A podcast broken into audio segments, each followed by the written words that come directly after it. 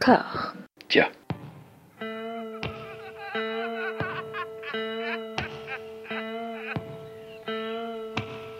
And now for something completely different. Would you like to talk about the meaning of life, darling? Sure, why not? Philosophy for two? Right. Provided the movement never forgets that it is the unalienable right of every man or woman or woman to rid himself or herself or herself. Agreed. Thank you, brother or sister or sister. Where was I? I think you finished. Oh, right. I don't want to talk to you no more, you empty-headed animal food trough whopper. I fart in your general direction. Your mother was a hamster and your father smelt of elderberries. Bonjour et bienvenue à toutes et à tous dans Discordia, le podcast qui tente d'aplanir les débats qui rongent la pop culture de l'intérieur dans une conversation apaisée. Aujourd'hui, j'ai la joie de m'entretenir avec Mea, comment ça va? Oh, ça va bien, et toi? Mais oui, écoute, c'est, l'intersaison, euh, c'est bien. Euh, nous allons parler ensemble d'un, quand même d'un sacré événement hein, dans, dans l'univers de la pop culture, l'aboutissement de 22 films, de 10 années de production qui ont redéfini euh, bah, tous les codes maintenant hein, du blockbuster hollywoodien. On va parler bien évidemment de Avengers Endgame que tu as beaucoup aimé. Il y a des défauts, mais je- dans la globalité, j'en suis sorti très satisfait. Alors, on, on y reviendra parce que c'est ce que dit tout le monde en fait. Oui, il y a Hmm. des défauts, mais, mais ce que, c'est ce que disait euh, tout le monde aussi sur le précédent. Je voulais commencer par te demander euh, ce que tu avais pensé de Infinity War pour euh, revenir au film précédent. Ah bah, j'avais beaucoup aimé. Euh, Mhm. Je trouvais justement, normalement, à chaque fois, euh, genre euh, Civil War euh, par exemple, je trouvais qu'il y avait une demi-heure qu'on pouvait enlever facilement. Mhm. Et euh, là, pour Infinity War, je trouvais que tout se tenait. Ouais. Et qu'ils avaient réussi à faire, alors que c'était le, ouais, le troisième film Avengers, à faire que chaque fois que tu as des personnages que tu connais pourtant, qui arrivent dans le plan, et ils arrivaient quand même à te le rendre épique, Mhm. alors que bah, normalement, il n'y a plus la surprise. Quoi. Et ça, je trouvais ça très cool. Quelque chose qu'ils ont aussi réussi à faire dans le nouveau. Tu touches un, un aspect intéressant parce que moi, je peux pas je peux pas nier, même si euh, évidemment moi j'ai des choses à redire sur le scénario, sur la façon dont s'agencent les, les scènes, les personnages, mais c'est un un putain de boulot quoi. Enfin de, de, recouper tous ces films, tout cet univers, de donner un tout à peu près cohérent. Moi je suis obligé de reconnaître que euh, c'est c'est de la belle ouvrage, on va dire. Bah, surtout qu'en plus, il y a certains films qui étaient même pas encore faits. Genre, ils expliquaient que euh, quand ils étaient en train de faire le film, euh, Captain Marvel avait pas encore euh, d'histoire ni rien, quoi. Donc, euh, Mm. ils ont été obligés. de- C'est pour ça qu'ils n'ont. que on, on on a le droit de spoiler ou pas? Eh ben écoute, oui, on, de toute façon je mettrai un, un disclaimer, mais on, on va dire. Non, mais juste te dire, c'est pour ça qu'on la voit pas des masses en fait dans le film. Bon, déjà parce qu'elle Ouais. est trop puissante, mais aussi parce que, bah, en fait, comme ils avaient, euh, ils connaissaient pas son histoire euh, entièrement, puisque c'est pas eux qui écrivaient le film. Du coup, euh, bah, ils ont, on la voit pas grand, on la voit beaucoup parce que, bah, ils savaient pas du tout ce que ce que ça allait donner son film, quoi. Hmm.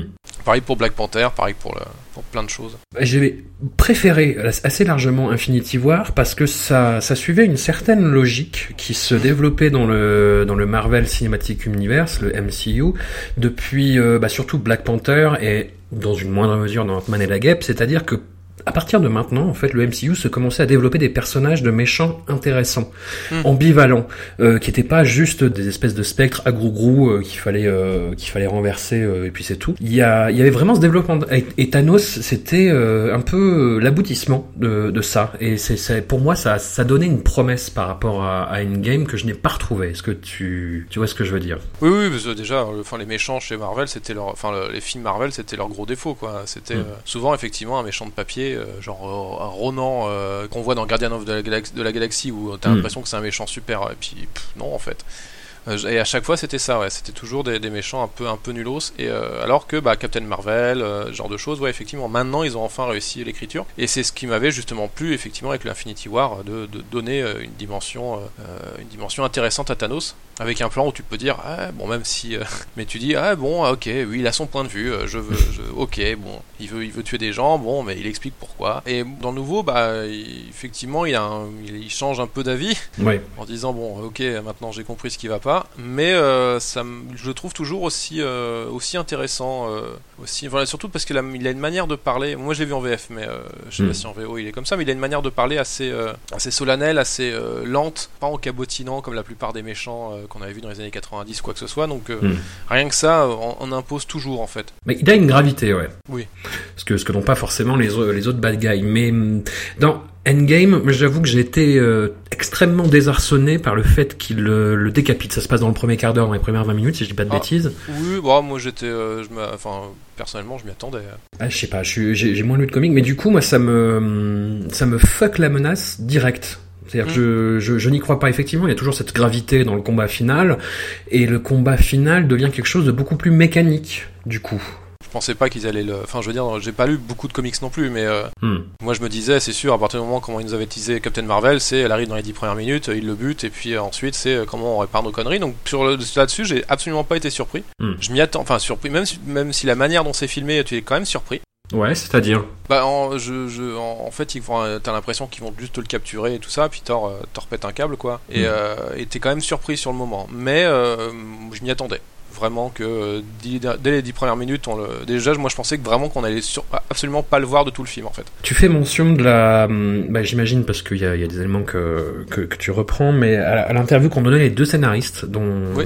euh, j'ai oublié le nom, mais au New York Times, il y a, il y a de ça euh, à peine quelques jours, je crois, Mm. et, hum, et je me suis, et je me suis, et puis en plus c'est les scénaristes de, de six autres films, du précédent, de du premier Civil Captain War, America. du premier Captain America. Enfin, c'est c'est des gens qui sont très dans le, dans le MCU et vu les résultats faramineux du film au box-office, ces scénaristes-là, j'extrapole et j'exagère peut-être, mais sont, ou devraient être considérés tout du moins comme deux des personnes les plus importantes au monde, dans le monde du divertissement en ce moment. Et je te dis, ouais, enfin, j'ai j'ai pas fait exprès, hein, mais je, je me souviens plus de leur nom, quoi.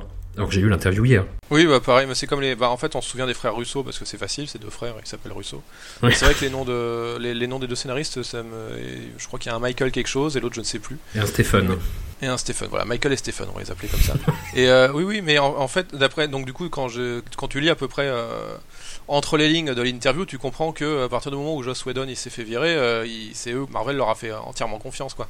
Hmm. Et, enfin, qu'il s'est fait virer, qu'il est parti. Euh, Marvel leur a fait entièrement confiance et, euh, c'est vrai que moi, je, enfin, j'ai préféré quand même la période euh, parce que bon, euh, Whedon effectivement, il a fait, il a fait du bon boulot avec Avengers, mais je veux dire, euh, on lui avait un peu mâché le travail avant, quoi. Donc, euh, alors que eux, bah, ils sont là depuis le, depuis, depuis le début, ils avaient réussi à faire quelque chose d'à peu près intéressant avec Civil War, même si euh, je trouve que il y a plein de trucs qui ont été rajoutés pour rien, mais ils ont quand même ouais fait. euh, Enfin après ils ont fait Thor 2 aussi qui est pas un des meilleurs films. Et du coup je comprends Mm. pourquoi il y a Thor 2 dans ce dans celui-là. Effectivement, euh, dès- à partir du moment où Joss Whedon a été a été dégagé, eux ils ont fait leur truc. Et je pense que c'est aussi pour ça. Dans l'interview ils racontent, ils expliquent qu'ils ils voulaient pas qu'on revoie le premier Avengers. Et je pense pas par rapport au fait que euh, parce que c'était attendu, mais juste au fait que bah, c'est un film de Whedon et nous on veut faire nos- on veut aller- on veut retourner dans nos trucs à nous. Voilà, dans Captain America 2, euh, dans, dans nos trucs, Thor 2, voilà nos choses.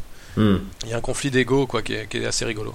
Ouais, tu vois ça quand même, une espèce de, bah, bah, au, même au-delà de l'ego, mais une personnalisation, quelque chose de qui rentrerait dans le domaine de l'auteur quelque part. Bah oui, mais c'est pour ça que moi je comprenais absolument pas pourquoi. euh, enfin, là, bon, du coup, j'estime que tout le monde a vu le film, mais pourquoi dans le, dans le film ils reviennent dans Thor 2 quoi. Je me suis dit, mais c'est un des plus nuls et euh, c'est absolument pas intéressant. Et juste parce que, bah, en fait, c'est les mecs qui l'ont écrit, donc du coup, ils ont dit, bon, c'est bon. C'est notre film, voilà, voilà. Il y a beaucoup d'arguments qui reviennent euh, parmi les déçus du Avengers Endgame, du dernier film, justement sur le, premier euh, Avengers, pas, pas forcément sur le deuxième, bizarrement, mais en disant, ouais, Joss Whedon me manque. Enfin, disons que les gens, ils voient vraiment une distinction. J'avoue que moi, j'ai revu tous les films, là, euh, en amont de celui-là, pour me, bah, pour me hyper, hyper, minimum, et puis même pour pas louper euh, des, des éléments scénaristiques. J'ai même revu, euh, enfin, j'ai même vu tout court Agent Carter, j'avais jamais vu, qui est pas mal. Bah, faudrait que je me. En fait, moi j'avais laissé tomber au bout du deuxième épisode, mais du coup, ça m'a redonné envie de, de voir la série. Je me suis dit, bon, allez, je vais redonner une chance. Non, c'est surtout par rapport euh, à Marvel's Agents of Shield qui est. euh, Ah ouais, non, mais ça.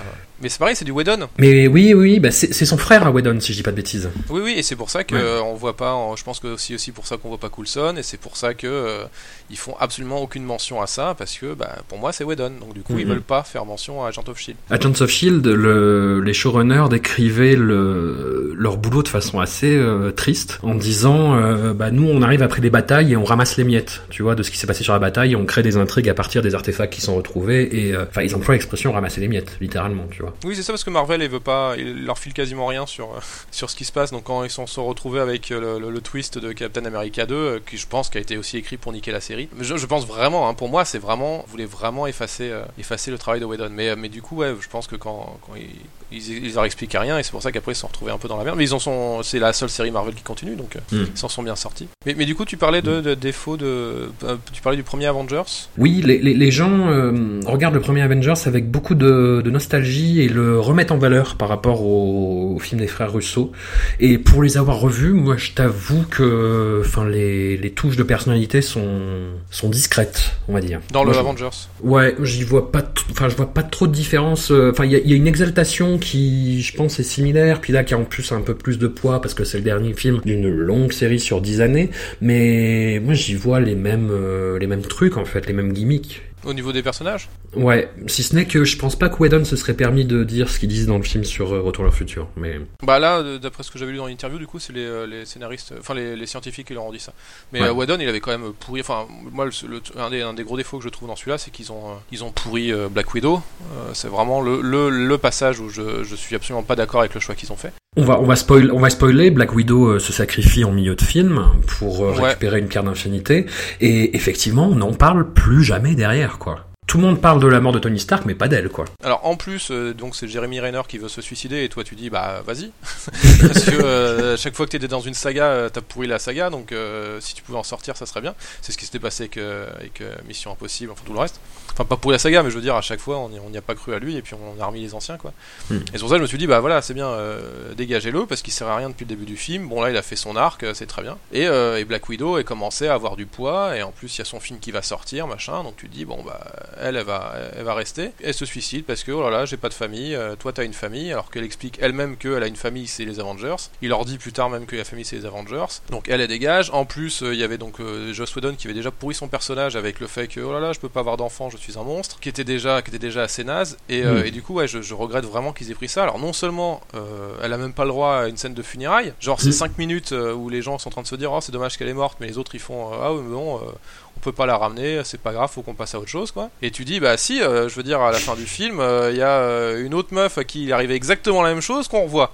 Donc vous pouvez la ramener, il faut juste avoir un peu d'effort, vous, vous vous ramenez la pierre au moment juste avant qu'elle fasse son choix quoi, c'est tout. Donc si si c'est possible, c'est juste que vous avez pas envie. Et voilà, c'est vraiment le- une manière de se dégager du personnage, Mm. de dégager le personnage qui est à peine expliqué dans le dans l'interview et que je, je trouve vraiment juste c'est parce que bon on savait pas quoi faire avec elle alors on l'a dégagé. Mais justement, dans cette interview, il y a, quand tu regardes euh, dans, au global, en fait, c'est des gens qui répondent de Michael et Stephen, qui répondent de façon très très euh, fonctionnelle et pragmatique. Mm. Enfin, c'est bah oui, on en parle là parce qu'on n'en a pas parlé là. euh, lui, on l'a pas vu là, donc on le met là. Enfin, c'est vraiment. euh, je te dis, comme je te disais, il y a, il y a, il y a un- je reconnais qu'il y, a un- qu'il y a un gros travail justement pour donner un petit peu de cohérence et à, à l'ensemble, mais mais dans le détail, quand on creuse un petit peu, bah c'est juste des gens qui font du Lego, quoi. Oui, bah c'est ça, de toute façon, euh, manière, les- ils ont euh, 22 films à imbriquer et à faire une conclusion de 10 ans, de 11 ans de, de MCU euh, en, en, en bouclant la boucle, donc il fallait que, alors après l'explication c'est ça, il faut que tous les anciens Avengers euh,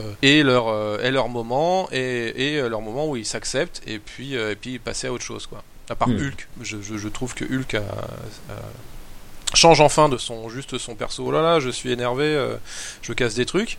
Donc là maintenant, euh, je, je trouve que ce, ce nouveau Hulk est, euh, est assez, enfin dans, dans l'idée en tout cas, j'aime beaucoup. C'est devenu un héros quoi.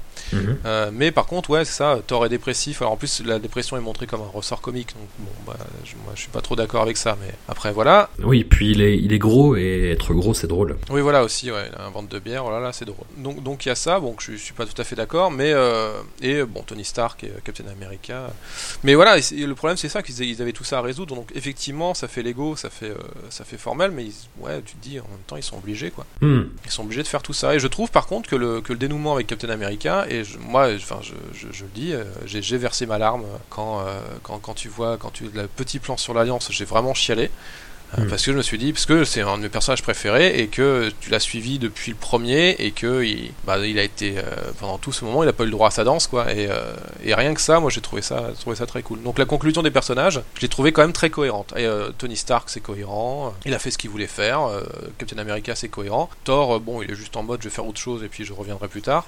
Ce qui est cohérent aussi. Et, euh, Mm. et voilà, donc le, le, le, destin des Avengers, j'ai trouvé, j'ai trouvé très cool. À part euh, Black Widow, où je trouve vraiment que c'est une erreur. Mais bon. En termes de mise en scène, comment tu as apprécié le film? Moi, J'ai trouvé ça beaucoup plus plan-plan que le précédent.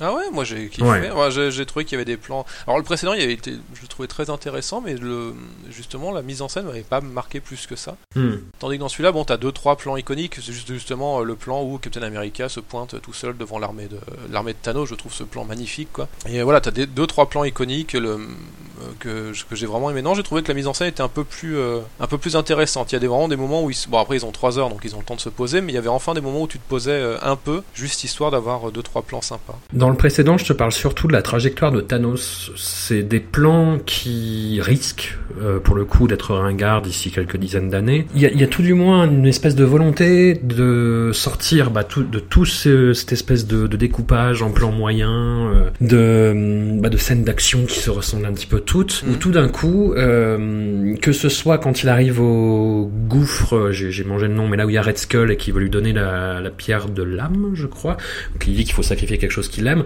La scène est beaucoup plus euh, marquante, je trouve, dans Infinity Ah oui, que War le- dans Endgame. Ah oui, oui Ou- je suis d'accord. La, fameuse scène où Black Widow se, sacrifie. À la, fin, quand, quand Thanos s'arc-boute, quand il voit que tous les ennemis ont été détruits et que son tour va venir, il s'arc-boute comme il s'arc-boute à la fin de Infinity War, sauf que, euh, ouais, voilà. Et moi, c'est un petit peu le problème euh, que je peux avoir par rapport à ça, c'est que la mise en scène, euh, ouais, dans Infinity War, à la fin, quand elle accompagne Thanos, ça c'est à des moments un petit peu sur le fil du, du rasoir, de, un peu du kitsch, mais moi ça me dérange pas. Tu vois, Ça faisait mais- très gladiator, je trouvais.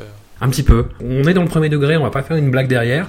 On est vraiment dans un truc tragique. Et là, ouais, je, je sais pas. J'ai eu l'impression que Endgame, en fait, bah, forcément, parce qu'il y a le deuxième acte qui est sur le, le fait qu'il qu'il voyage dans le temps et qu'il récupère les, qu'il qu'il revisite des scènes des précédents films. Voilà. Endgame, moi, j'ai eu l'impression de voir euh, une somme de scènes coupées. Et comme les scènes coupées sur les DVD, bah, tu fais, ah ouais, ils ont envisagé ça, mais c'est pas très intéressant. Et je l'ai ressenti comme ça, quoi. C'est toujours pareil avec le- les conclusions, en fait, les deuxièmes chapitres. Hmm. Le premier chapitre est toujours plus intéressant en matière. euh, alors après, pour la mise en scène, moi je trouvais que elle se valait dans les deux films. Mais euh, Hmm. du coup, on n'a pas le ressenti, mais peut-être que c'est juste que moi j'ai bien aimé le deuxième et que du coup, euh, Ouais.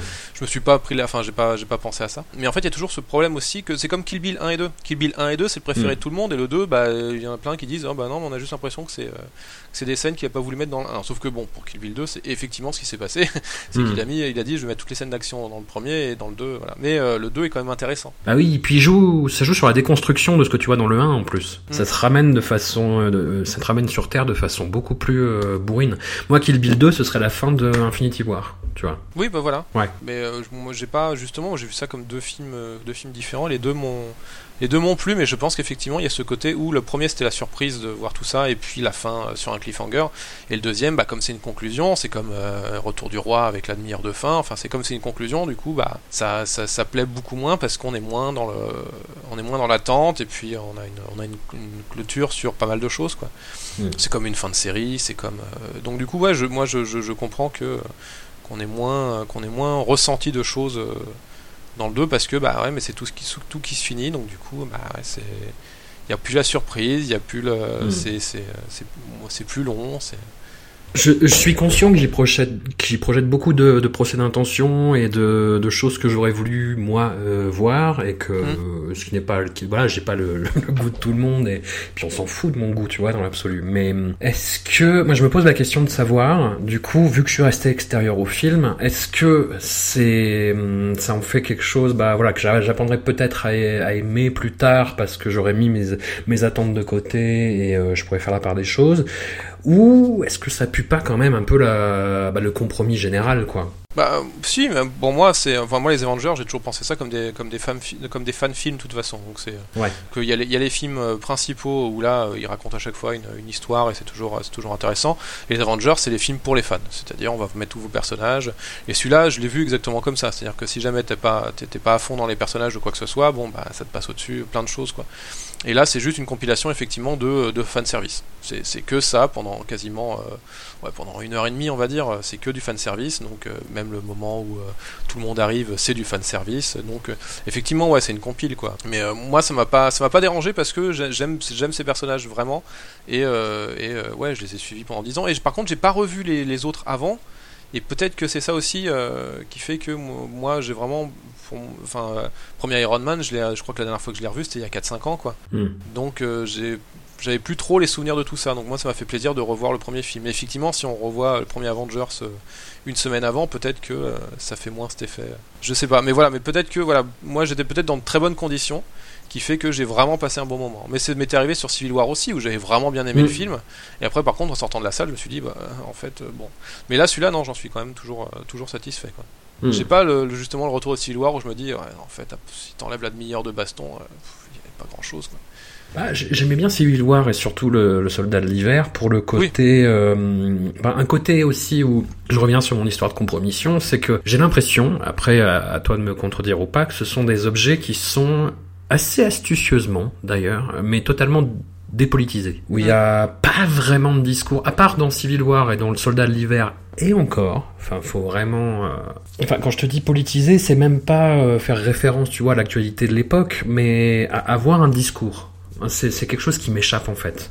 Ah, bah là, Infinity War, il y en a pas du tout. hein. Ouais. Même quand ils font, parce qu'en plus ils nous teasaient en disant oh là là vous allez voir le premier personnage LGBT, alors tu dis ah ça va être un héros machin, non c'est juste un, c'est juste un type dans un, après c'est cool tu vois, mais euh, Mm. pour moi c'est juste du, c'est juste un appât en disant regardez on va le mettre et puis c'est juste un mec qui témoigne à un moment et qui dit à un moment juste oh là là euh, mon mari, euh, enfin c'est comme ça, non pas mon mari mais euh, mon copain, mon rendez-vous c'est bien passé quoi. Voilà et Ouais. voilà ça y est c'est fait.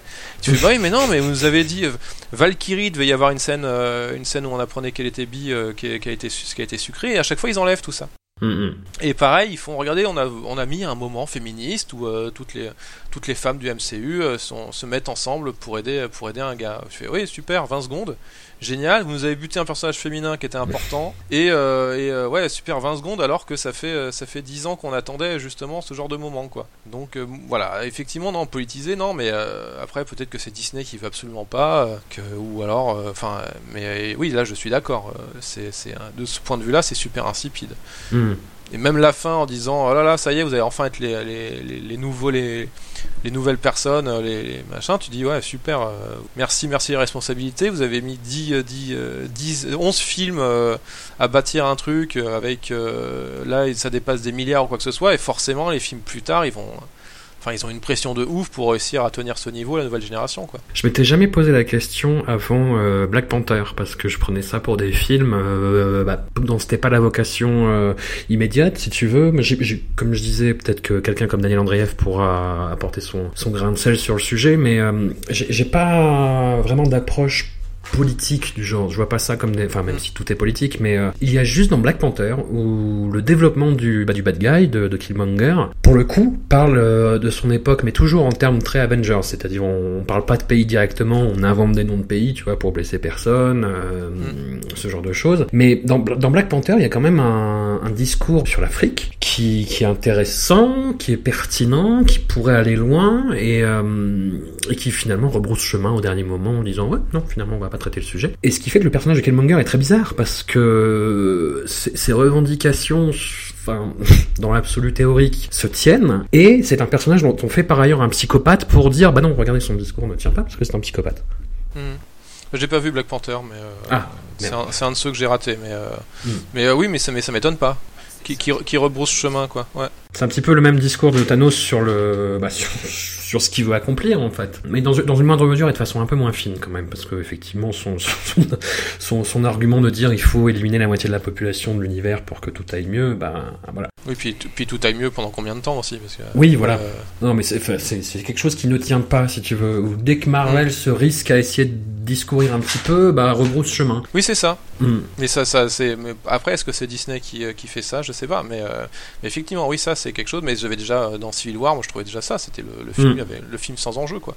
Sais, on va te faire le seul enjeu qu'on va te mettre, c'est un personnage qui perd, euh, qui, euh, qui boite un peu. Et puis, euh, mais inquiétez pas, au prochain film, tout ira bien, quoi. Et alors qu'ils te le vendaient comme, oh là là, ça va être deux idées, va y avoir des débats, des choses. Et puis finalement, le débat, c'est quoi Euh, Rien. Et euh, dans celui-là, on apprend que Tony Stark, euh, il avait à peu près raison. Donc. euh, Hmm. Ouais, c'est ça. Mais justement, Civil War, c'est un film que j'ai beaucoup aimé à l'époque en me disant, ah putain, le, MCU peut prendre euh, une direction intéressante. Mais comme ces personnages de bad guy, euh, finalement, ça n'a pas été le cas. C'est en faisant bah, de Tony Stark l'antagoniste qu'il est plus ou moins depuis le début, en fait. Ce mec est un, est un sale con, et- Bah, c'est un vendeur d'armes. hein. qui arrête d'en vendre quand même au bout d'un moment, parce qu'il dit ah, ah, c'est vrai c'est pas cool euh, quand je me fais euh, Ah, prendre mais en en otage. fait, en fait, les armes, ça te, voilà, ça m'a blessé. En fait, les armes, ça tue les gens. Oui. Mais c'est exactement ça. Et, et puis finalement non. Et dans Endgame, bah il y a, il y a toujours de ça quoi. Il y a c'est- ce personnage euh, bah, finalement est racheté par euh, son sens du sacrifice, par ces euh, espèces de prises de conscience de dernier moment, hein, qui en plus lui sont euh, quand même forcés par les autres euh, personnages. Et, et là, il meurt en héros. Ce qui est d'une ironie euh, quand tu reprends tout le MCU et sa trajectoire assez euh, assez dingue quand même, je trouve. Bah, moi, je l'ai plus vu comme un. Parce qu'effectivement, euh, sur, sur le personnage en lui-même, moi, je l'ai plus vu comme. euh, bah, c'est euh, comme. comment dire Un côté, c'est Robert Downey Jr. qui a, qui a créé tout ça. Plus moi Mm. sur le côté cinéma, en fait. Ouais. Quand quand il y a tout le monde qui lui fait, qui lui fait révérence et, puis que, et qui dit. euh, Enfin, je suis Iron Man, qui, qui était la, la grosse scène, la grosse phrase qui avait marqué dans le premier film. Et quand tout le monde euh, le regarde, c'est juste merci. Moi, j'ai juste vu ça comme merci pour tout ce que vous avez fait pour le MCU, pour l'argent et merci comme ça on est là nous. C'est comme ça que je l'ai perçu. Hein. Je l'ai absolument pas perçu comme la mort d'un personnage. Je l'ai perçu comme la mort d'une de, quelqu'un qui a créé euh, un univers euh, du euh, cinématographique quoi. Hmm. Mais euh, parce qu'effectivement le personnage, euh, le personnage a toujours été con euh, et, euh, et il est con jusqu'à la fin quoi. Mais euh, Bah, c'est intér- c'est d'autant plus intéressant que c'est un personnage qui ressemble, toute proportion gardée, euh, hors la richesse euh, et le, le talent scientifique, qui ressemble beaucoup à Robert Downey Jr., qui est un, Oui. un acteur qui a une trajectoire euh, très très très chaotique liée à ses démons et à, probablement à son ego. Bah, c'est ça qui était très intéressant dans le, dans le premier avant. Enfin, en tout cas, quand ils ont casté euh, Tony Stark, personne s'est dit. Au début, ça devait être Tom Cruise à une époque, mais personne s'est dit. euh, personne s'est dit. euh, c'est un mauvais choix. Tout le monde a dit, mais c'est parfait. C'est euh, c'est lui, quoi. C'est euh, vraiment le personnage. Et c'est justement, euh, il y a beaucoup de Robert Downey Jr. dans, dans Tony Stark, quoi. Hmm. Donc c'est pour ça, moi, je l'ai vraiment pas vu. Et comme euh, il y a beaucoup de Chris Evans dans Captain America et, et beaucoup de Chris Pratt dans euh, dans dans Quill, et c'est pour ça que tout le monde le déteste, j'ai l'impression. mais euh, parce que c'est vraiment le personnage détesté enfin en plus dans le Infinity War c'est le pire personnage de tout le, de tout le film quoi mais, mais voilà je, moi je le vois j'arrive justement pas à voir ça des personnages quoi je vois toujours les acteurs et ce qu'ils Ouais. représentent Ce qui est un petit peu un semi-échec, je dirais. Mais Chris Bah, Pratt, oui. tu, tu penses qu'il se prend un, un pain dans la gueule pour ses sorties euh, pro-Trump des derniers mois ou... je pense juste qu'il est insupportable en vrai Ouais. et, euh, et que et qu'ils peuvent pas le blairer en tout cas que les en tout cas que les Russos ne peuvent pas le blairer après euh, tout dépend de- des trucs mais en tout cas les Russos les scénaristes ne peuvent pas le blairer dans l'interview il dit euh, moi j'ai juste trouvé drôle que euh, ce soit Quill qui se prenne un pain quoi Hmm. Tu- tu- et quand tu vois ouais vraiment la, son personnage dans le premier film dans le premier Infinity War où il fait il fait la connerie euh, la connerie euh, et que moi j'avais vraiment peur qu'il revienne dans le temps et que du coup euh, ça soit juste avant que, que Thanos euh, claque des doigts donc du coup lui il aurait rien appris en fait euh, de, de- de tout le film. Hmm. mais euh, visiblement il a rien appris quoi. Mais ouais non non je pense que je pense que ouais ils, juste ils peuvent pas blairer Chris Pratt. Tu vois toutes les toutes les vannes qui se prend dans le premier film en- avec le entre Chris Hemsworth et, et Chris Pratt. Tu vois la fin tu vois le moment où euh, Gamora fait ah, attends c'est lui que tu me disais que avec qui je sors quoi. Et euh, ouais non je pense que vraiment ils l'aiment pas. Alors que tu sens qu'ils adorent Chris Evans parce qu'il a vraiment des enfin c'est la star des deux Infinity War je trouve même si Mm. Robert Downey Jr voilà mais euh, c'est en tout cas je trouve que c'est la, la star et euh, que ouais ils adorent l'acteur euh, et, et ce qu'il représente quoi et Mm. ouais, effectivement, oui, c'est un échec parce que du coup, on voit pas les personnages, on voit les, les, les comédiens derrière, derrière. Mais, mais moi, voilà, moi, justement, c'est pour, je, je l'ai vu de ce, de ce point de vue-là, donc euh, ça m'a pas déçu non plus. D'un point de vue plus global, tu Hmm. parles beaucoup dans tes vidéos de, de Disney, de l'évolution euh, de, de ce studio, qui est arrivé maintenant à un état de domination euh, mondiale sur la pop culture qui n'a jamais été égalé, qui est un peu effrayant, pour tout Ah bah, dire. c'est très effrayant. Quel, quel regard tu portes là-dessus et quel, euh, comment t'inscrit le succès d'Avengers là-dedans? Alors, le- succès d'Avengers, euh, pour c'est vraiment un côté marketing et le fait que moi je trouve qu'ils ont vraiment, ils s'en sont vraiment bien sortis euh, niveau niveau écriture, niveau sortie de film, parce que quand même 22 films, alors que Star Wars, ils ont réussi à créer une euh, Star Wars fatigue en, en très peu de temps et celui-là, et pourtant ils en sortaient un par an, tandis Mm. que là Marvel ils sortent souvent deux films par an et ils ont réussi à faire que on soit pas saoulé, enfin en tout cas moi. Je, ne suis pas saoulé, après je sais pas s'il y a d'autres personnes, mais vu les scores du, Avengers, euh, là euh, tu sens qu'effectivement non. Donc de ce point de vue là, mais sinon de tout le, tout le côté euh, mainmise sur le cinéma, effectivement, avec, euh, avec là on est dans l'ère des franchises, ça me plaît pas plus que ça, mais on, on verra ce que ça donnera pour la suite. Mais par contre, ouais, sur la mainmise de tout ce qui est. ouais, tout ce qui est la Fox et tout ça, ouais, moi ça me fait extrêmement peur. Je, je- surtout, euh, surtout effectivement en ce moment, les exploitants ils tiennent, ils tiennent surtout grâce à les exploitants de salles, ils tiennent surtout grâce à Disney quoi. Hmm. Tu dis ça, ça fait, ça fait extrêmement peur parce que c'est eux qui décident euh, le nombre d'écrans. Enfin, je sais pas si ça se passe vraiment comme ça, mais en tout cas c'est eux qui, quand ils sortent un film, les exploitants ils se disent on va mettre plein d'écrans parce que ça fera plein de gens quoi. Hmm. Donc c'est eux qui dictent à peu près ça euh, et euh, effectivement c'est extrêmement flippant. Ils vont lancer leur service de, de VOD. Disney Plus, je suis à la fois content parce qu'effectivement il y a beaucoup de choses, mais à la Mm. fois tu te dis ouais, mais les choses seront surtout sur Disney Plus et seront peut-être pas ailleurs quoi. Donc effectivement c'est extrêmement flippant de ce point de vue-là. ouais. Il y a de ça quelques années, George Lucas et Steven Spielberg, dans une conférence donnée dans une université, si je dis pas de bêtises, avaient un peu fait parler d'eux parce qu'ils disaient le, le système hollywoodien, ça devient une bulle spéculative qui va pas tarder à exploser avec que des productions énormes. Et ce qui va réduire euh, par ailleurs l'offre euh, dans les catégories en dessous qui du, coup existeront moins. Les deux Avengers, les deux derniers, ont des budgets de 400 millions chacun je crois, euh, ce qui inclut plus ou moins les frais de communication. Je crois qu'on peut monter d'une centaine de millions pour tous les partenariats, les pubs, euh, etc.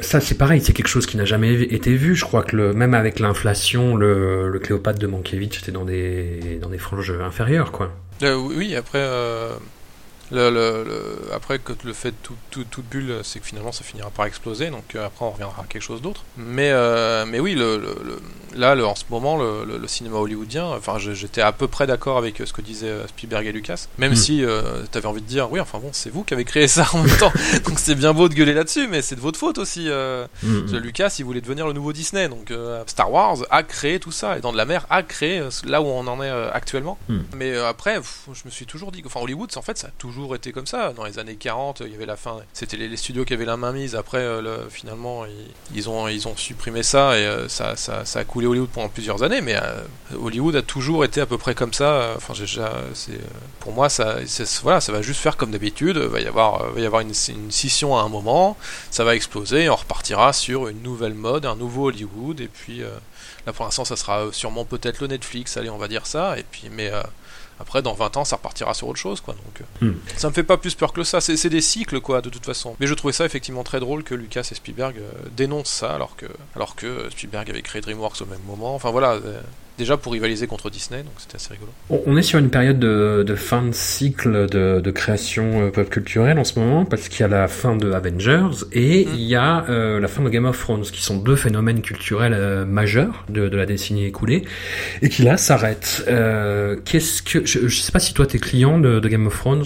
Non, non, je regarde pas du tout. D'accord. Bah, je, je regardais juste le dernier parce que tout le monde en parlait, en fait. Moi, j'ai arrêté à la saison 3 parce que ça me parle pas du tout. Je passe complètement à côté et voilà. Mais, mais justement, j'ai- un peu la, sensation de, de passer à côté de deux choses euh, assez cruciales pour, pour définir le, le zeitgeist euh, des années 2010. Est-ce que tu penses que c'est grave de passer à côté de, de l'un ou l'autre ou des deux? Non, bah après, on, moi, après, bon, on, on se coupe de discussion, mais je veux dire, c'est pas, c'est pas non plus extrêmement nécessaire euh, de, de, de se couper de, de se couper de certaines discussions. C'est pas, oui, on est mis de côté, mais justement, le, là, le problème que j'avais avec euh, Avengers et, euh, et Game of Thrones aussi, c'est une des raisons qui me faisait que je, je voulais pas regarder, c'est parce qu'en fait, si tu ne l'as pas vu au moment de la diffusion, Hmm. c'est foutu. Tu es déjà mis à l'écart, euh, il faut rattraper, il faut qu'à tout prix que tu le vois. Là, c'est ce qui se passait avec Avengers. Il fallait à tout prix que je le vois ce week-end, sinon. euh, oh là là, ça y est, ça allait spoiler dans tous les sens et moi je voulais pas me faire avoir, machin. Mais du coup, je me dis, je suis obligé de le voir. Et c'est le problème que j'ai avec, euh, avec Game of Thrones ou quoi que ce soit. Hmm. Donc euh, voilà, c'est surtout de ce côté-là, moi, où je trouve que c'est un problème. Mais ça me refait penser aux années 2000 où c'était pareil, quand il y avait eu, c'était quasiment en un ou deux ans que Lost, Soprano, 24 heures chrono, enfin toutes les grosses séries de, des- qui avaient lancé le, justement Deadwood, enfin voilà, tout ce qui avait lancé euh, la, ouais, le, le- la, la molle, l'hégémonie de- des- des séries télé, c'était dans, dans tous, les, tous les magazines de l'époque, qui était là là, maintenant c'est les séries télé, et ça s'était fini quasiment tous en même temps. Mm. Et on a galéré pendant 4-5 ans, et puis il y en a eu d'autres qui sont revenus, et puis après c'est reparti. Donc euh, là c'est pareil, on est à la fin de quelque chose. Game of Thrones et tout ça, et puis on va repartir sur d'autres séries qu'il faudra absolument pas manquer. Peut-être le, le préquel de Game of Thrones, peut-être la nouvelle série euh, Seigneur des Anneaux sur Amazon, je ne sais pas, mais je pense que voilà, on va être euh, un peu en, en deuil pendant 4-5 ans, et puis ensuite on va repartir sur autre chose. Quoi. Quand tu mentionnes toutes ces, euh, toutes ces séries d'il y a... hum, 10 ans, des plus de 10 ans déjà. Ouais, il y a 10 ans, les, les réseaux sociaux avaient pas cet impact-là. Non. Je me, je, je m'en rappelle. Mais il n'y avait pas effectivement cette culture du spoiler. Est-ce que cette culture-là, co- comment tu la juges a posteriori maintenant qu'on a un petit peu un aperçu et que voilà, avec Avengers et Game of Thrones, on est en plein dedans là. Bah, en fait, enfin, après, moi j'avais à peu près ça, mais c'est vrai que sur les réseaux sociaux c'était pas ça, mais je me souviens de Prison Break où euh, souvent je pouvais pas regarder le soir même et je voulais absolument pas savoir, pas zapper, pas qu'on me dise le lendemain euh, ce qui, ce qui s'était passé la veille. Donc euh, je trouve ça toujours respectueux en fait de pas de pas spoiler. En fait, c'est vraiment mm. ça. Parce que en plus là on est vraiment en mode où euh, spoiler est une manière de dire j'ai vu le j'ai vu le truc avant vous mm. et je vais vous gâcher votre votre séance parce que moi je l'ai vu. Oh là là ça m'a surpris. Peut-être que c'est enfin c'est pas forcément c'est pas fait exprès peut-être, mais en tout cas moi j'ai toujours vu ça comme Titanic à l'époque. C'était ça le lendemain le lendemain c'était tout le monde disait oh là là dis donc DiCaprio il meurt c'est quand même triste. Et tu fais moi je l'ai pas vu moi. Enfin c'était hier les séances sont complètes. Donc hmm. euh, là, c'est juste qu'effectivement, c'est encore plus compliqué maintenant avec les réseaux sociaux. Mais euh, je me souviens quand même que, ouais, de, ça, moi, ça a toujours été ça. Le, pas de spoil, quoi. Je veux dire, euh, soyez respectueux des personnes qui découvrent le film pour la première fois. Hmm. Sauf si le machin, il a plus de 20 ans et c'est rentré dans la pop culture comme Dark Vador, ce genre de choses, quoi. Mais sinon, ouais, je trouve ça plus respectueux, quoi, quand même. Enfin, surtout respectueux pour ceux qui ont créé la chose. ils, veulent, ils veulent que les personnes découvrent la, le truc au bon moment et pas. Après, ça aide le bouche à oreille, quoi, mais en tout cas, pas, pas se voir gâcher une surprise hmm. comme ça, quoi. C'est ce que faisait, bah, c'est ce que disaient les frères Russo, tout le monde, la Marvel en ce moment. Euh, ne spoilez pas, ne racontez pas euh, Avengers Endgame, gardez la surprise pour les gens, quoi. Je vais poser une question rhétorique euh, d'une grande naïveté, mais est-ce que ce n'est pas aussi un argument marketing? Il y a des, ah, bah, gens qui carrément. Voilà, de, depuis Hitchcock, depuis en passant par euh, Shyamalan, euh, là avec des amis, on revoit tous les films de, de, Robert De Niro et dans un film aussi pourri que Trouble Jeu, Hide and Seek en version originale, il y avait tout un, un pataquès de, du, du, distributeur qui envoyait les dernières copies, les dernières bobines euh, au dernier moment pour pas spoiler. Et quand tu vois le truc, tu fais non mais vous êtes sérieux quoi. Il y a, il y a un peu de ça. Il y a des gens qui se demandent aussi dans quelle mesure ce, le, leak des euh, séquences emblématiques d'Avengers n'avait pas été hors données pour entretenir ça. Oui, bah, c'est comme quand Hitchcock avait fait supprimer. Alors après, j'ai jamais su si c'était vrai ou pas, mais en hmm. tout cas, l'anecdote c'était qu'il avait euh, fait enlever toutes les, tous les romans euh, psychose, enfin psycho, justement pour que les gens soient, euh, soient surpris en voyant le film. Hmm. Mais, et, et c'était un énorme coup marketing, ça c'est aussi, ouais en disant bah faut que tu le vois, faut que tu le vois au cinéma. Si, si jamais tu le vois pas au cinéma là, euh, la surprise ça sera niqué. Il faut vraiment que tu le vois à ce moment-là. Le sixième sens, c'était la même chose. Hmm. Et on, après tous les Shyamalan on l'a vendu sur le twist et souvent bah en fait le seul truc intéressant, c'est comme certaines séries d'ailleurs, le seul truc intéressant c'est les cinq dernières minutes où il y a hmm. un cliffhanger et pendant 45 euh, minutes c'est du remplissage quoi. Donc oui oui c'est effectivement un argument marketing euh, qui, est, qui, est, un peu chiant. Pour Avengers bon je, je, je sais pas, il y a juste le parce qu'en finalement du spoil il y a quoi à part euh, à part le ah oui à part le retour dans le temps mais ça on nous l'a moi j'ai été spoilé dès le lendemain euh, par les par les articles américains là hmm. et, euh, le, le, destin des personnages quoi mais je pense que le destin des personnages c'est le genre de truc où tout le monde le garde pour soi mais effectivement, je pense qu'ils ont fait beaucoup sur ce film, alors qu'en fait, il n'y a pas grand chose à spoiler en vrai. Est-ce que le spoiler sur les réseaux, c'est un, bon indicatif de l'importance d'un événement culturel? Ah oui, carrément. Hmm. Voilà, je vois, moi, en ce moment, j'essaie de regarder la série Timeless, qui était une série en deux saisons, euh, hmm. qui, a, qui, a, qui, a, qui, a, malheureusement pas été reconduite mais euh, je vois personne spoil là-dessus quoi. Parce que tout le monde s'en fout et que personne l'a regardé. Mais euh, mm. effectivement quand il y a je sais pas quelle autre série euh, en ce moment passe bah, le lendemain il n'y a pas quelqu'un qui spoil les Simpsons par exemple. Donc oui oui effectivement mais c'est ce que c'est ce que je disais. Il y a aussi ce côté de et si, si j'en parle tout de suite ça montrera que moi je l'ai vu et que je fais partie de la meute parce que c'est il y, a toujours ce côté là un mm. côté très très très animal. Je fais partie de la meute et je, je, vais pas être je vais pas être mis à l'écart. Il y a une autre série qui est en train de se finir en ce moment mais qui a quand même 12 saisons à son actif The Big Bang Theory et même si personne n'en parle, c'est quelque chose qui va rester. Oui, oui, oui, mais c'est comme ils avaient fait pour Seinfeld où euh, ils avaient bloqué tous les studios euh, en, mettant, en mettant la pression pour la surprise du dernier épisode. Bon, après Seinfeld c'était aussi. Mais, mais voilà, je pense que Big Bang Theory, le dernier épisode, je sais pas si euh, quand est-ce qu'il va passer, mais ça va être pareil. Ils vont nous faire un pataquès sur oh là là, il faut vraiment comme Your Mother. Oh là là, il faut vraiment, on va on va cacher la surprise, faut surtout pas le dire. Que je sais pas, on va découvrir que qu'en fait euh, Bazinga c'est un serial killer. Enfin je sais pas, on va...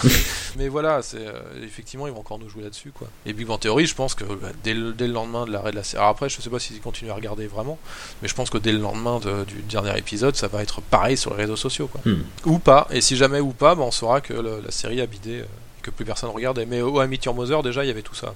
En, parlant de choses dont les gens parlent assez peu sur les réseaux sociaux, comment tu expliques maintenant, avec le recul de quelques années déjà, l'échec de l'univers DC, le, qui était à une époque considéré comme le concurrent de Marvel et qui maintenant n'est plus rien? Bah, comme, euh, le, roi Arthur, euh, comme euh, le, Dark Universe, ils ont, voulu.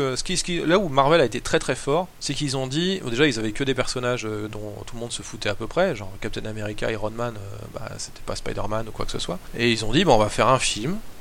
On va mettre un teaser à la fin. euh, pour, on sait même pas si on va pouvoir faire le, le Avengers au final parce que tout dépend du succès du film. Mais voilà, on va mettre un pied devant l'autre et on va y aller tranquillement. On va développer nos personnages et faire, euh, et faire nos films. Euh, le problème de DC, c'est qu'ils ont dit bon, on va faire tout, on va, on va teaser tous les personnages dans celui-là et euh, c'était devenu le pilote d'une série quoi. Ouais. Le problème, c'est que donc, bah, il y a plein de gens qui ont dit, bah oui, peut-être, peut-être qu'il y a plein de gens qui ont dit, bah moi je verrai, je verrai la série une fois qu'il y aura au moins 3-4 épisodes quoi. Mm. Euh, voilà, c'est toujours ça. Ils veulent, ils veulent tout faire d'abord, au lieu de développer leurs personnages d'abord, qui fait qu'on les apprécie, et ensuite euh, d'avoir, euh, ensuite d'avoir la conclusion qui était le premier Avengers. Euh, non, ils ont voulu faire le premier Avengers d'abord et après nous développer les personnages. En plus sur un concept qui est Superman se bat contre Batman. Sauf que Batman, ce Batman-là, on nous l'avait pas présenté, donc on peut pas s'intéresser à ce Batman-là. Et, euh, et voilà, Justice League, ils ont essayé de, de- de rattraper le train en marche, mais pareil, en nous présentant tous les personnages qu'on verra plus tard, enfin en, en quelques, en les développant en quelques minutes, et du coup, bah, on n'a pas le temps de s'intéresser. Hmm. et c'est ce qui se passe avec tous les univers partagés, ce qu'ils ont essayé avec le Dark Universe là, d'Universal, c'est pareil, on va vous mettre des personnages dont vous ne savez rien pour l'instant, on va vous les mettre comme si c'était super important, vous allez essayer de vous y intéresser. Bah non, moi je m'y intéresse quand vous avez fait une heure et demie, deux heures d'abord sur le personnage, en m'expliquant pourquoi il est intéressant, et après peut-être que je m'intéresserai, comme, on- comme a fait Marvel. Hmm. Marvel a fait ça. Alors, je, je t'entends, euh, dans, dans le sens où c'est quelque chose qu'on reproche euh, beaucoup à Marvel, le côté euh, sériel, que finalement c'est une- c'est juste une série avec des épisodes euh, qui, Mm. coûtent, qui sortent tous les 6 mois et qui coûtent 200 millions de, de dollars. Cela dit, même si j'aime pas du tout Zack Snyder, c'est le sujet d'un des Discordia précédents, je reconnais qu'il y a au moins une sorte de patte dans, Oui. dans Batman vs Super- versus Superman, qui est un Ah film oui, qui a énormément de problèmes. Et Justice League, c'est un, un cas assez passionnant que Zack Snyder a abandonné euh, pour des raisons personnelles. Pour le coup, il ne pouvait pas faire grand-chose et qui a, dont il a été totalement dépossédé en fait. On a fait venir justement Joss Whedon pour faire un objet qui ne ressemble à rien quoi. Enfin, qui, Je l'ai pas encore qui- vu, euh, il faut que je le vois. C'est- mais c'est assez intéressant à regarder du Oui, coup. oui, c'est mais, ce qu'on m'a dit, on mais dit avec que le recul. On m'a dit justement que j'aimerais ce film pour, euh, pour bah, parce que tu, tu vois les problèmes de production, ce genre de choses quoi. Hmm. Mais, mais je l'ai toujours pas vu. Mais, mais effectivement, oui, Batman v Superman était un film euh, avec un, euh, un, propos, euh, un propos dégueulasse, mais en tout cas, il y avait un propos, bon. Mm. Et euh, effectivement, il y, avait, il y avait une tentative de faire quelque chose, quoi. Mais bon, c'est du Zack Snyder, donc forcément. Oui. Alors que Marvel a envie, effectivement, de plaire à tout le monde. Ce qui est pas non plus euh, une, bonne, une bonne raison de faire des films. Mm. Mais, euh, mais voilà, mais effectivement, oui, les, les, les- Snyder avaient quelque chose que, que, je, que je- je détestais. mais, mais après, pour des raisons que je. Juste que je n'aime pas Snyder en général. euh, Mhm. je, je trouve que c'est- il a un propos dégueulasse, mais après, il a un propos. Donc bon. mais, euh, mais, mais voilà. Le, celui qui s'en rapprocherait le plus dans l'univers euh, Marvel et qui en plus a eu vraiment une épopée euh, très chaotique euh, lui aussi, c'est James Gunn. Mm.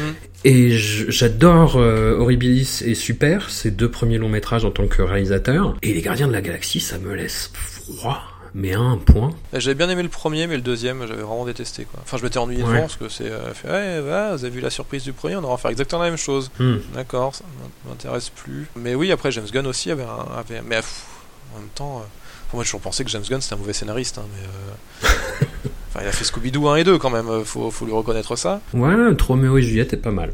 Oui, Troméo et Juliette est pas mal. Oui, mais il est pas tout seul. Oui. Et justement, peut-être pour Gardien de la Galaxie, il est pas tout seul. Et puis, bah, après, euh, Scooby-Doo, lui, il dit Oh là là, c'est la Warner qui a gâché mon truc. Mais quand tu lis le script, c'est encore Oui. pire, quoi. c'est affreux. Mais c'est pareil, c'est une patte, effectivement. Peut-être Mhm. que, pareil, le Ant-Man, moi je l'ai pas trop kiffé parce que je trouvais que c'était un remake d'Iron Man. Mais, euh, et que, effectivement, s'il avait été fait par euh, Edgar Wright, ça aurait, été, ça aurait été mieux. Mais du coup, Ant-Man 2, je l'ai bien aimé. Parce Ouais. qu'ils ils ont pu faire ce qu'ils voulaient, peut-être. Mais effectivement, oui, quand il y a une patte, mais c'est pour ça que je préfère quand même les films solo de Marvel, euh, parce qu'il y a toujours une patte qui est. moins, il y a un projet différent, quoi, dans les choses. Pour rebondir sur les Gardiens de la Galaxie, euh, et puis même sur tout l'univers Marvel, cet univers cinématographique-là développe quelque chose qui, moi, me, me fait assez peur.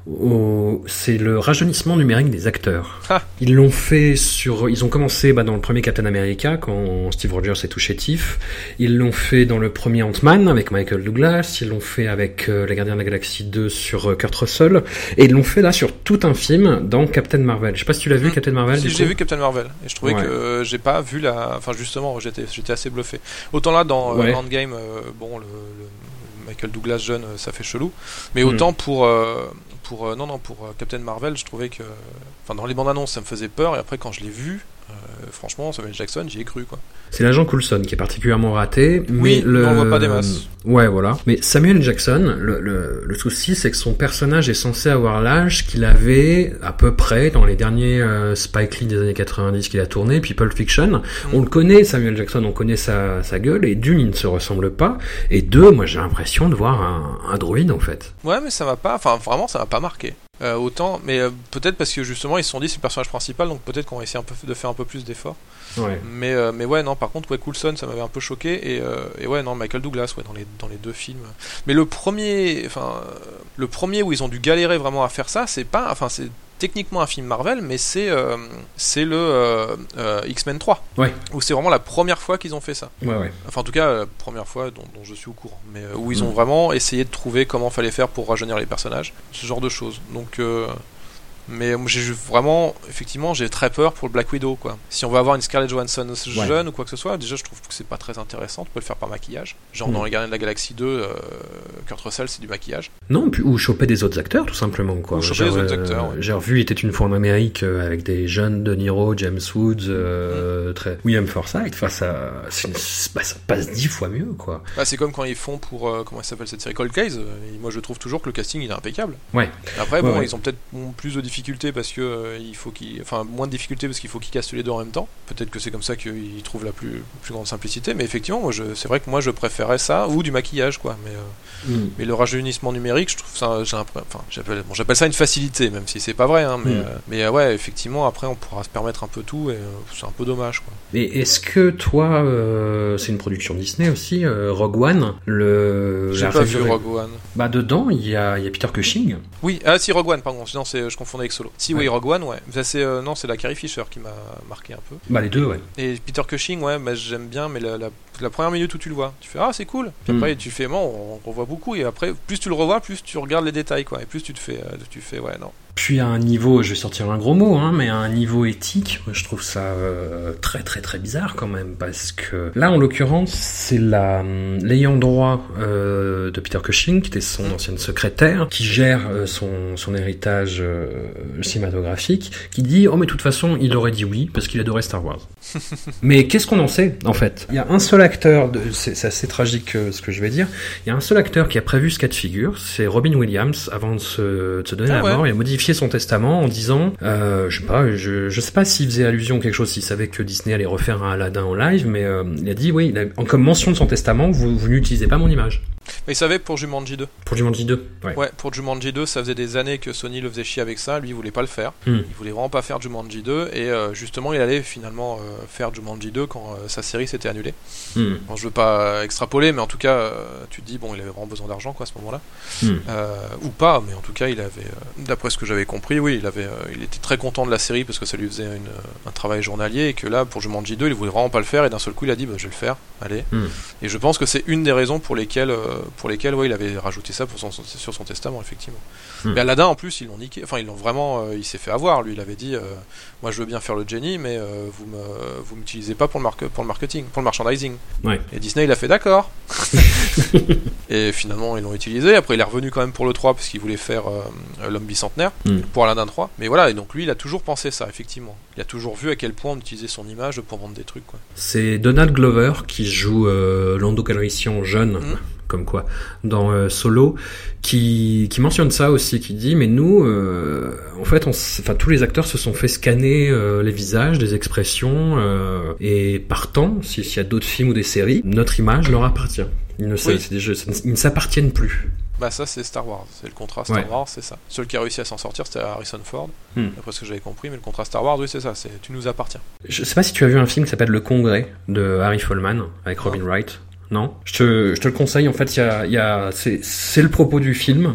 En fait, c'est en gros une actrice bah, qui n'a plus vraiment beaucoup d'opportunités de rôle, à qui on propose de se faire euh, intégralement scanner et qui devient par la suite une star de film d'action, mais alors qu'elle ne tourne plus quoi. Et par ailleurs, dans un univers qui est totalement euh, régi par la manipulation de, de l'image et du, du cortex cérébral. D'accord. Parce que moi je me souviens de ça dans un propos de Sortie Rock, je crois. Oui, Euh, c'est tout Je à crois fait. que c'était dans Sortie Rock et je l'ai vu ça dans. Ah, Bojack Horseman. Bojack Oui, Horseman aussi. aussi, oui, ils font ça, ouais. Tout à Et fait. effectivement, oui, c'est quelque chose de. Enfin, moi, en tout cas, ça me fait, ça me fait un peu peur quand même parce que, parce que oui, c'est le visage des acteurs. Je, je suis d'accord, mais c'est pas l'acteur, c'est pas la manière de jouer, c'est pas. C'est comme quand euh, Jamel Debbouze avait dit, moi, je veux qu'il y ait Louis de Funès dans mon film. Oui. Oui, ok, mais c'est pas Louis de Funès. C'est sa tête, c'est machin. Vous marquez Louis de Funès sur le générique, mais c'est pas Louis de Funès, c'est pas lui. Il joue pas. Enfin, euh, et, euh, et je trouve ça très dommage, ouais, parce qu'après, on nous vendra justement, oh là là, nouvelle Marine Monroe. Tu fais, bah oui, mais c'est pas elle, elle joue. Elle le joue pas comme ça. Donc ça c'est extrêmement flippant. Ouais. En- encore le rajeunissement, bon, pour l'instant, euh, voilà, de toute façon, ça- je pense que ça fait des années, des années que, que de toute manière, euh, les, les- les- les images étaient photoshopées au cinéma avec euh, Mm. des, des culs refaits, des genres de choses, quoi. Et, euh, mais le cinéma, enfin, tout, tout ça, Hollywood est faux, quoi. Mais mais ouais, le rajeunissement, moi, ça me fait flipper, ouais. Mais, euh, et, enfin, le rajeunissement, encore, ça va, mais le, le plus, ouais, ce qui me fait vraiment, vraiment peur, c'est effectivement que dans 20 ans, on aura un film avec Robin Williams. euh, Non, pas Robin Williams, du coup, même si. Mais euh, on, on pourrait avoir quand même un film, Robin- un film avec Robin Williams avec, euh, je sais pas, euh, son, un ayant droit qui fait euh, Non, non, mais finalement, en fait, il, euh, on va rajouter une clause. Et euh, comme euh, Tintin, là. euh, RG, il veut plus de faire de Tintin. Puis là, ils ont fait Ah, on va perdre les droits. Donc finalement, non, non, RG, il avait dit Oui, oui, si, si, on fera quand même d'autres Tintins. Hmm. Effectivement, ça, c'est flippant, ouais. J'ai l'impression que moi Disney fait beaucoup de, de ballons d'essai par rapport à ça. Que Peter Cushing et Carrie Fisher dans Rogue One c'était les premiers les premiers tests vraiment bourrins par rapport à ça. Et vu que ça a gueulé, je pense je, je suis curieux de voir ce qu'ils vont faire quand même dans, dans Star Wars 9, mais Oui. hum, je suis pas je suis pas sûr qu'ils fassent subir ce traitement à Carrie Fisher. Justement, il y a beaucoup de gens qui ont dit non non, mais vous vous faites pas ça, vous vous démerdez. Bah, euh, de toute façon, Car- Carrie a dit non, de manière. Donc, Ouais. à partir de là, euh, ils- normalement, ils ont pas le droit. Hmm. Mais, euh, mais voilà, mais moi, je me souviens que une des fois où ça avait vraiment gueulé, bah, c'était Retour à la Future 2 avec Crispin Glover qui avait dit Bah non, vous m'avez utilisé mon image et. Hmm. J'ai pas été payé, euh, donc. euh. Et euh, effectivement, est-ce que Donald Glover qui a dit, qui a dit oui pour son accord de l'image qui lui appartient, est-ce que si jamais ils font un nouveau film avec Donald Glover, ou ils, le mettent en caméo ou quoi que ce soit, est-ce que Donald Glover il va toucher de l'argent là-dessus? C'est pas, on sait pas. Oui, puis où on ferait dire à son personnage euh, Des trucs qu'il veut pas forcément dire. Ouais. Voilà, que Donald Glover n'aurait jamais dit. Et je vais rebondir là-dessus pour, euh, pour finir une dernière question. Je pense que pour une grande partie du public, la question ne se pose même pas. Mais pour des, des spectateurs, justement, qui réfléchissent un petit peu à, à- à ces questions-là, comme, comme, comme on peut le faire, ou comme d'autres gens peuvent se poser la question légitimement, parce que là, cette année, on a Toy Story 4, on a le Roi Lion, on a Aladdin, euh, on a la Reine des Neiges 2, si je dis pas de bêtises. Enfin, Oui. voilà, l'hégémonie de Disney va, commence, va commencer à devenir envahissante. Je sais pas si t'as vu Ralph 2.0. Non, non, j'ai pas aimé le premier déjà. Donc. Ouais, bah celui-là est pire. Dans Ralph 2.0, il y a un, justement, il y a, ça pourrait t'intéresser aussi parce que c'est le premier film où Disney assume son hégémonie.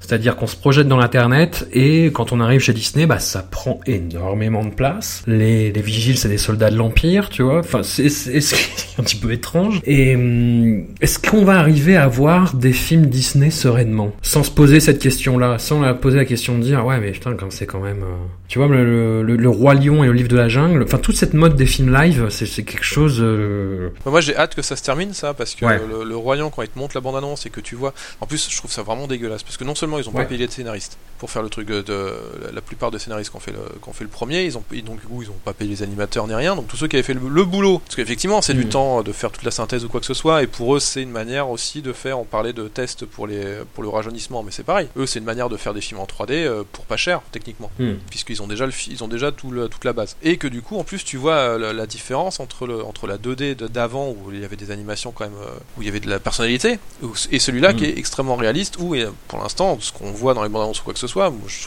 je- je trouve ça fade quoi. Là, je, moi, je trouve ça dégueulasse sur le principe de, on, on a fait ces films-là sur la 2D, on vendait à l'époque en disant c'est la 2D, c'est super, c'est génial de regarder nos artistes, Hmm. tandis que là, là, le- non seulement euh, le roi lion, euh, ce qui parle surtout, c'est du réal, euh, de, de regarder le, enfin, les références au premier quoi que ce soit, mais tous les artistes qui ont bossé dessus, ils en parlent pas. Il y a absolument rien de sur la, pour l'instant, moi j'ai rien vu sur la technique, j'ai juste vu des trucs en disant c'est le premier film quoi, la musique, les acteurs, choses de choses. Hmm. Ça, je trouve ça dégueulasse. Parce que c'est, on reprend un, un- on reprend un vieux travail, on est, on oublie complètement de ce qui a été fait avant. Ce que je Mm. dis, hein, ce qu'ils ont, ils ont pas payé les, les scénaristes. On oublie ce qui a été fait avant et on, se fait du fric dessus, euh, tranquillou, euh, tranquille sur, euh, sur, euh, sur, sur, ce qui- sur ce qui avait été fait. Alors c'est le Mm. principe du merchandising, je suis d'accord, mais c'est dans les boutiques, c'est pas aussi pas sur grand écran. Et voilà, donc ça, non, ça, je, je- j'ai hâte que ce soit terminé. Ils avaient déjà Mm. essayé dans les années 90 à faire ça. J'avais bien aimé les 100 Dalmatiens, mais ils avaient Ouais. déjà essayé. Après, le livre de la jungle s'était planté et ensuite ils ont, ils ont arrêté pendant un moment. Oui, mais c'était pas le même procédé. Enfin, c'était un, c'était plus honnête entre guillemets, dans le sens où c'était des, des films qui, qui, où il y avait quand même des dialogues réécrits ou des Oui, c'était des nouveaux, ça, ça. c'était Ouais. des nouveaux films effectivement. Donc là, mais ils avaient déjà essayé de faire ça en tout cas. Mais là, là, c'était cool quoi. Mais Mm. euh, c'est ce que j'avais dit l'autre jour dans un tweet en disant au moins quand Esner il faisait des, il faisait ses suites, ça sortait qu'en VHS quoi. Ils Ouais. envahissaient pas nos écrans, sauf pour quelques, sauf pour quelques films. Mais, mais voilà. Mais ça non, je, j'ai hâte que cette mode de remake soit passée. Mais là, ils Mm. veulent tout nous refaire. hein. Ils veulent même nous faire, euh, veulent même nous refaire Mulan ou quoi que ce soit. Mm. Et, euh, après, bon, un- pourtant, c'est des, c'est des films de 2D, euh, de super quoi. Et c'est, énervant. Quitte à le faire, bah, autant faire des films qui ont connu des échecs pendant la production, genre euh, Atlantide, genre Taram, genre Mm. ok, la planète au trésor, voilà ce genre de choses. D'accord, je veux bien. Allez, pourquoi pas Parce que c'est des films qui ont été, qui ont été gâchés et qu'il faudrait en faire quelque chose. Mais qui, qui fassent des classiques qui sont géniaux. Aladdin, moi, c'est mon, c'est un- mon film préféré de Disney parce que je, je trouve que le, le design et le, Mm. le- enfin le design et les couleurs, enfin tout est magnifique dans ce film-là. Et que là, ouais, ils, ils en font un nouveau film pour une nouvelle génération. Mais après, ce qui est bien d'une certaine manière, c'est que l'histoire euh, efface ce genre de projet. Ouais. Je pense que La Belle et la Bête euh, qui est sortie il y a quelques années, là, tout le monde, tout, tout le monde l'a déjà oublié. Mm. Je pense que ça va faire pareil pour Aladdin, pareil pour Le Roi Lion, pareil pour Les de la Jungle. Je veux dire, les gens, les gens ont visiblement oublié, c'est toujours l'ancien qui est, qui est toujours vu, donc euh, au moins l'avenir sera plus, plus clément avec ça, quoi. Et j'ai hâte vraiment que cette mode soit terminée. ouais. Bon bah écoute, on, on croise les doigts. Le- J'avais bien aimé Peter Elliott le dragon. C'était. Je l'ai pas vu, mais c'est pareil, le, le- le premier film était pas terrible, donc Ouais. Du, du coup, la nouvelle version était, était mieux. Voilà, si c'est corriger des choses, oui, voilà, bah, c'est très bien. Non, le premier était, le premier a eu plein de problèmes pendant la production, donc. Donc du coup qu'il les, refait, oui, bah voilà. Mais ça, je suis d'accord. Hmm. Que qu'on fasse des remakes de films ratés, euh, ok, ça je, je veux bien. Mais écoute, ouais, non, c'est une bonne façon de, de conclure. Merci à toi. On Bah, espère qu'on sera pas tout de suite dans le monde décrit par le congrès d'Arifleman, que je te, que je reconseille aux, aux auditeurs euh, de visionner s'ils l'ont pas fait, parce que c'est un film assez, assez, assez percutant. J'allais dire visionnaire, non, parce que c'est très bizarre. Mais justement, c'est un film assez unique pour, pour plein de raisons. Voilà, vous allez Mm. découvrir. Un grand merci à toi. On peut te prie. retrouver où euh, prochainement Euh, Sur YouTube. Alors là, euh, si la- je sais pas si, elle sera, si ma vidéo sera sortie ou pas, mais en tout cas sur YouTube, là, euh, sur L'île aux pirates, un film de René Harlin de 95, que j'aime beaucoup avec Gina Davis, et j'aime beaucoup Gina Davis, qu'on ne voit plus assez. Euh, ça, sur Game Cult sûrement, puisqu'on aura le- un- probablement un rétro dash. Euh, là, j'ai une, sorti une vidéo sur Game Cult aussi il y a quelques temps, bah, pour Avengers Endgame justement, où je parle de comics adaptés en jeux vidéo et cinéma. Et après, dans le magazine Vidéo Gamer euh, rétro, euh, là, le dernier est encore en kiosque, c'est sur Zelda, entre autres, puis sur d'autres d'autres choses. euh, voilà. On se dit nous à la semaine prochaine pour le 14e épisode de Robert Anyways. Le, le temps passe vite. Merci Mea et à tout bientôt. Merci, merci.